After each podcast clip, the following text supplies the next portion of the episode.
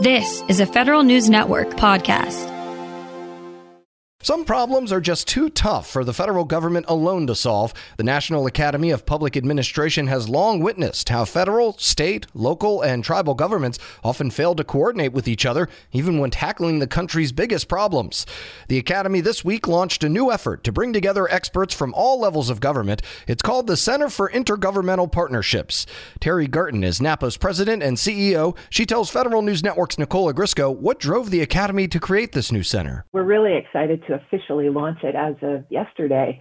But you know, NAPA's had a, a long history in working in the intergovernmental space. You know, and, and it's part of public administration, right? We want to make sure that government works at all levels. But I think what really sort of pushed us in this direction was when we launched the Grand Challenges in Public Administration a couple of years ago.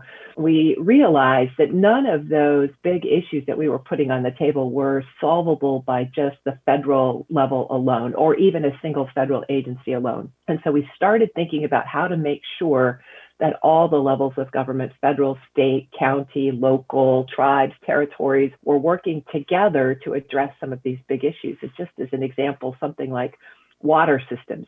Water systems really isn't a federal issue. It, it's a regional issue, which is even more complex than just state and local. So we were headed in this direction. And then the pandemic just really brought it to life, right? Every issue that we saw in the pandemic related to public health, integration of delivery of services, distribution of protective equipment, all of those kinds of issues just really shined a bright light on the fact that we sort of lost the muscle memory around making sure that all of our government levels work really well together. And so we started exploring what a center would do and how it could work because there are lots of agencies agencies and, and organizations in this space that look at single levels of government associations that are focused at the county level or the city level or the mayor's level or the governor's level. But there's nobody to really pull the string all the way through and make sure that the system is integrated and works effectively. So that really was the burning platform, if you will, that caused us to create the center.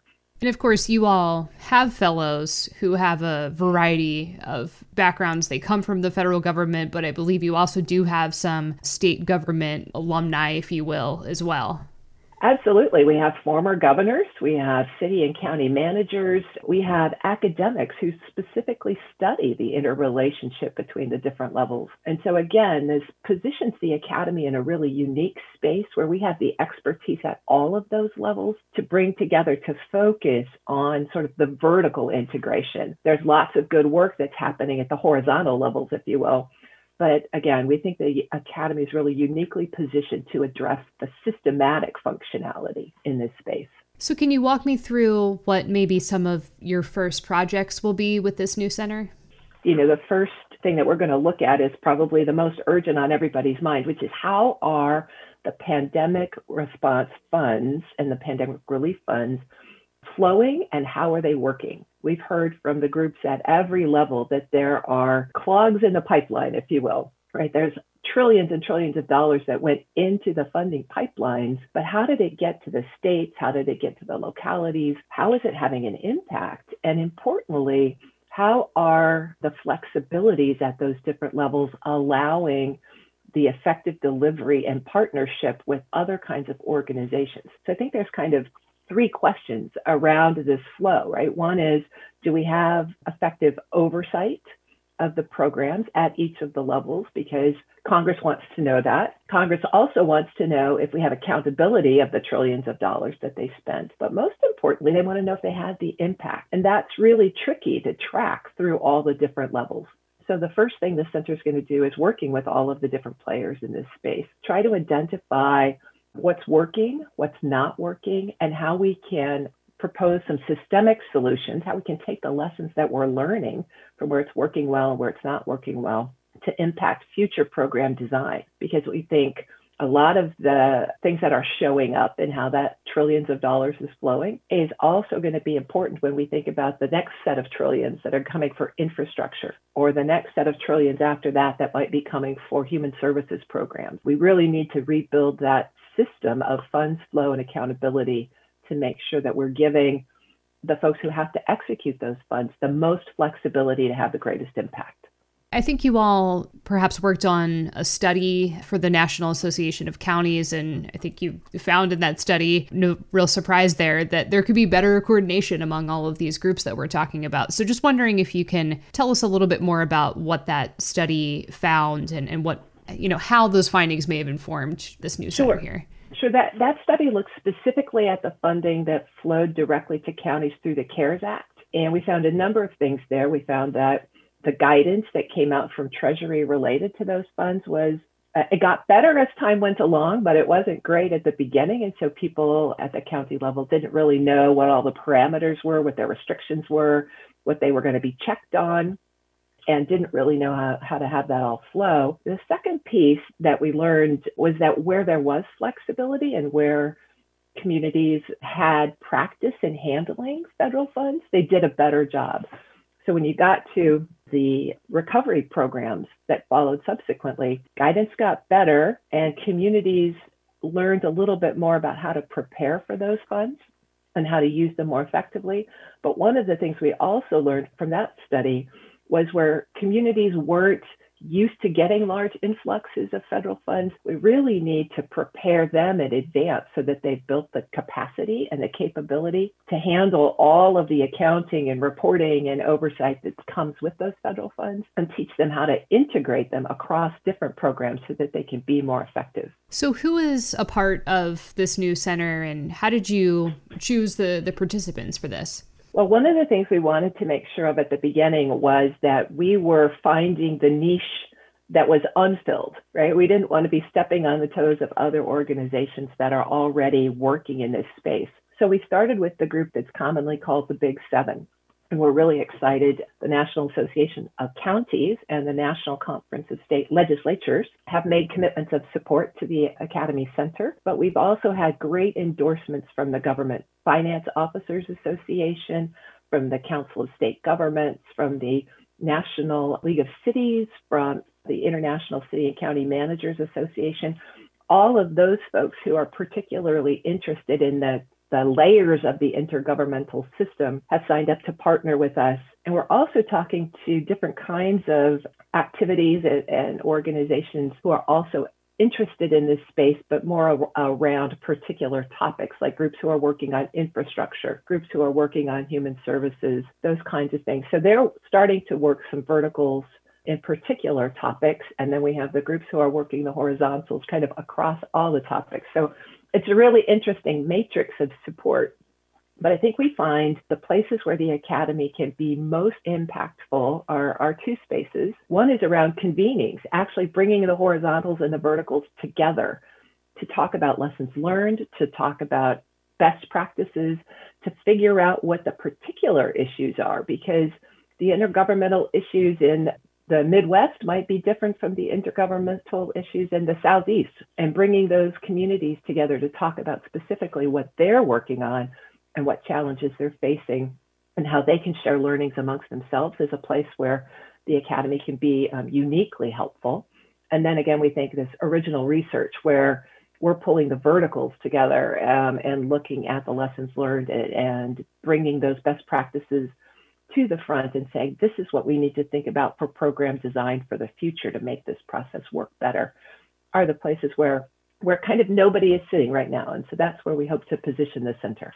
I'm wondering how you think Congress might fit in with some of this work. I'm not sure at a committee level we see a lot of intergovernmental work in the way that you describe and I wonder what you think Congress's role might be eventually with some of the recommendations that the center will provide.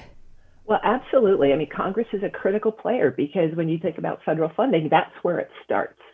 And one of the interesting issues in the recovery funding was a large chunk of money that went directly to counties kind of without the usual congressional strings. They wanted to put that money out there so that the counties could take it and do what they needed to do within the parameters of the legislation. But the flip side of that is Congress is very interested in how that worked and whether that flexibility actually improved outcomes. And so there is a group of congressional members, you know, who are formerly elected leaders in, in state and local government who are very interested in this process and we think will be key players as we go forward so that we can share information back to them that says this is helpful when you craft legislation if this is what you want right these are some parameters that you want to put in the legislation but also providing confidence that there's an accountability and an oversight that goes with that that gives them the confidence that they can they can share that funding with fewer restrictions so that there's more flexibility at the execution level. I think also from the White House perspective, many of the key initiatives in this administration require intergovernmental collaboration. Right? You can't do climate change or equity or economic recovery if all the levels aren't working smoothly together. So we do have interest from both the White House and the Congress on the center, and we're excited to work with them and share these lessons back. So again, future programs can work more effectively. Terry Gerton, President and CEO of the National Academy of Public Administration, speaking there with Federal News Network's Nicola Ogrysko. Hello, and welcome to the Lessons in Leadership podcast. I am your host, Shane Canfield, CEO of WEPA. Today, I'm thrilled to be joined by Vice Admiral Cutler Dawson. Cutler has had an incredible career serving our country for 35 years in the Navy, where he attained the rank of Vice Admiral. During his service, he had numerous assignments afloat and ashore, including Commander, Second Fleet, Striking Fleet Atlantic, and in Washington at the Pentagon and on Capitol Hill, where he was the Navy's Chief of Legislative Affairs. Immediately following his retirement from active duty in 2004, he became the president and CEO of Navy Federal Credit Union, the world's largest credit union, where he served for 14 years. Under his leadership, Navy Federal grew from 2 million to 8 million members. Phenomenal. Cutler, welcome and thanks for joining me. Thank you, Shane. You've had a fascinating career across both military and the private sector. Can you tell us a little bit more about your background and your professional journey? Well, I started out at the Naval Academy where I graduated in 1970, and then, as you mentioned, spent 35 years in the Navy um, with uh, six actual actual uh, afloat commands. Uh, the first one was when I was 27 years old. Uh, I didn't know enough to be scared of anything, and it was uh, probably one of the highlights of my career. Um, and then after I retired after 35 years, I went to uh, work at Navy Federal Credit Union as the CEO, where I spent my next 14 years. Um, I'm I'm currently retired and enjoying life, and um, it's been a great run for me. How would you describe your leadership style, and how's that developed over the years? My style has been quite con- consistent. Um, I believe, and I've learned this in the Navy, that you have to go to the deck plates uh, to see what is going on. And you have to learn what your people do and how they do it so you can help them to be better at it and more efficient and more productive. Um, it's um, something that you need to do all the time. Um, I remember I used to tell folks that um, you don't want to retreat to your cabin and what I mean by that is um, the longer you're in a position, the less you think you have to get out and about. But that should be the opposite. You should get out and about more because people change, situations change, and you've got to figure out a way to get to them and find out what they're doing and where what you can do to help them. Uh, I We'll talk a little bit more about your book, but I read it um, from Sea to the C suite. Fantastic read. You talk about the deck plates in that um, as well. I would encourage everyone to get a copy of this and read some more detail about going to the deck plates. Cutler, who was the most impactful leader in your life and what quality did you admire about them? I had numerous while I was in the Navy, but uh, the quality that, that I enjoyed the most was the leaders that got to know me as an individual and that they cared about me. And I could tell that they cared about me. And they were not only my leaders, but they were my mentors. And um, I remember um, one particular one, Bill Schiffer, when I had my first assignment at the Pentagon. Um, I would go in to see him with my problem of the day. And I knew that he had numerous problems of his own, but he would stop and he would focus on me and he would make me feel like I was the most important person in his world. Um, and I, I tried to do that um, throughout my career. But really, it's about caring for your people. Cutler, in reading your book, there was a quote you used that you use to inspire those people that work for you. And it really got my attention. And it was it was you are the captain of your own ship. I wonder if you can talk a little bit about what that means and how it was useful to you and the leaders you were developing. Uh, absolutely. Um, what I mean by captain of your own ship, when you are the captain of a ship, sometimes you're in the middle of the ocean and you don't have anybody to turn to to make decisions. You don't have anybody to turn to ask, what should I do now? You have to be the captain of that ship. And I, I translated that um, into, let's say, Navy Federal's organization, where I would tell branch managers that I said, You are the captain of the ships of Navy Federal. You're the ones that are facing the, the members or customers, as others call them, every day. And you have to make decisions without a lot of guidance in some cases and without a lot of time. So be the captain of your own ship. Step up, uh, make decisions, uh, do what you think is right, and you never can go wrong. I think that is so important. And you have to give your people a little bit of latitude to take some risk as well, because there is risk for them in doing that and risk to your organization. That's right. And, and I mentioned that I, took command of my first ship uh, with five years in the Navy, and I was 27 years old. Well, my boss had 32 years in the Navy, and um, his his guidance to me when I first met him was, Cutler, you do the right thing, and I'll back you up all the way. What a wonderful way to to spend an assignment with uh, with backup and and guidance like that. What what great great advice. Uh, it's clear leadership is a topic you're passionate about. You wrote the book we mentioned before. Um, from Sea to C suite. Can you tell us a little bit about that project?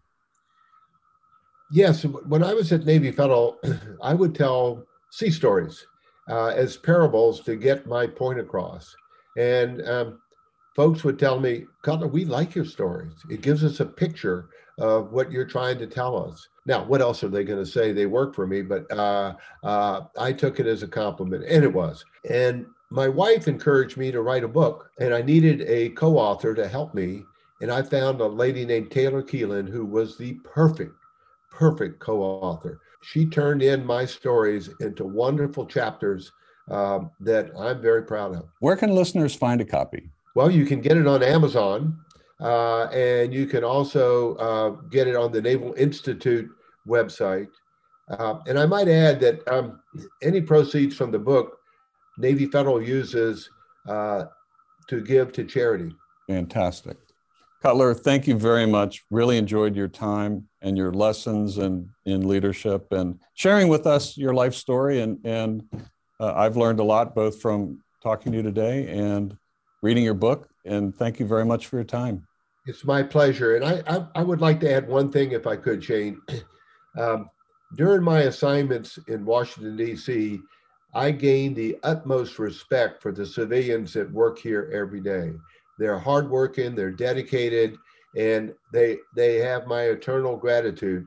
Uh, I got to come and go from the Pentagon. They stayed every day and worked in Washington when I got to go out and um, enjoy being at sea. Perfect. Thank you. Yeah, WEPA serves civilian federal employees, but your comment is well taken because the interaction between the two is is continuous, it's nonstop, and it's critical. So uh, the career civil servants, as well as career military, uh, our country would not be where it is today without them.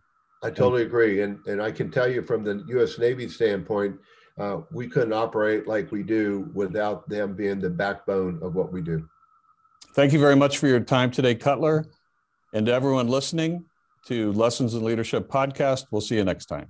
Grab a 30-day free trial of Live by Live Plus, and you'll get unlimited skips, commercial-free music, and all of the podcasts and live streaming events you can handle. Visit livexlive.com slash podcast one to learn more and start your free trial.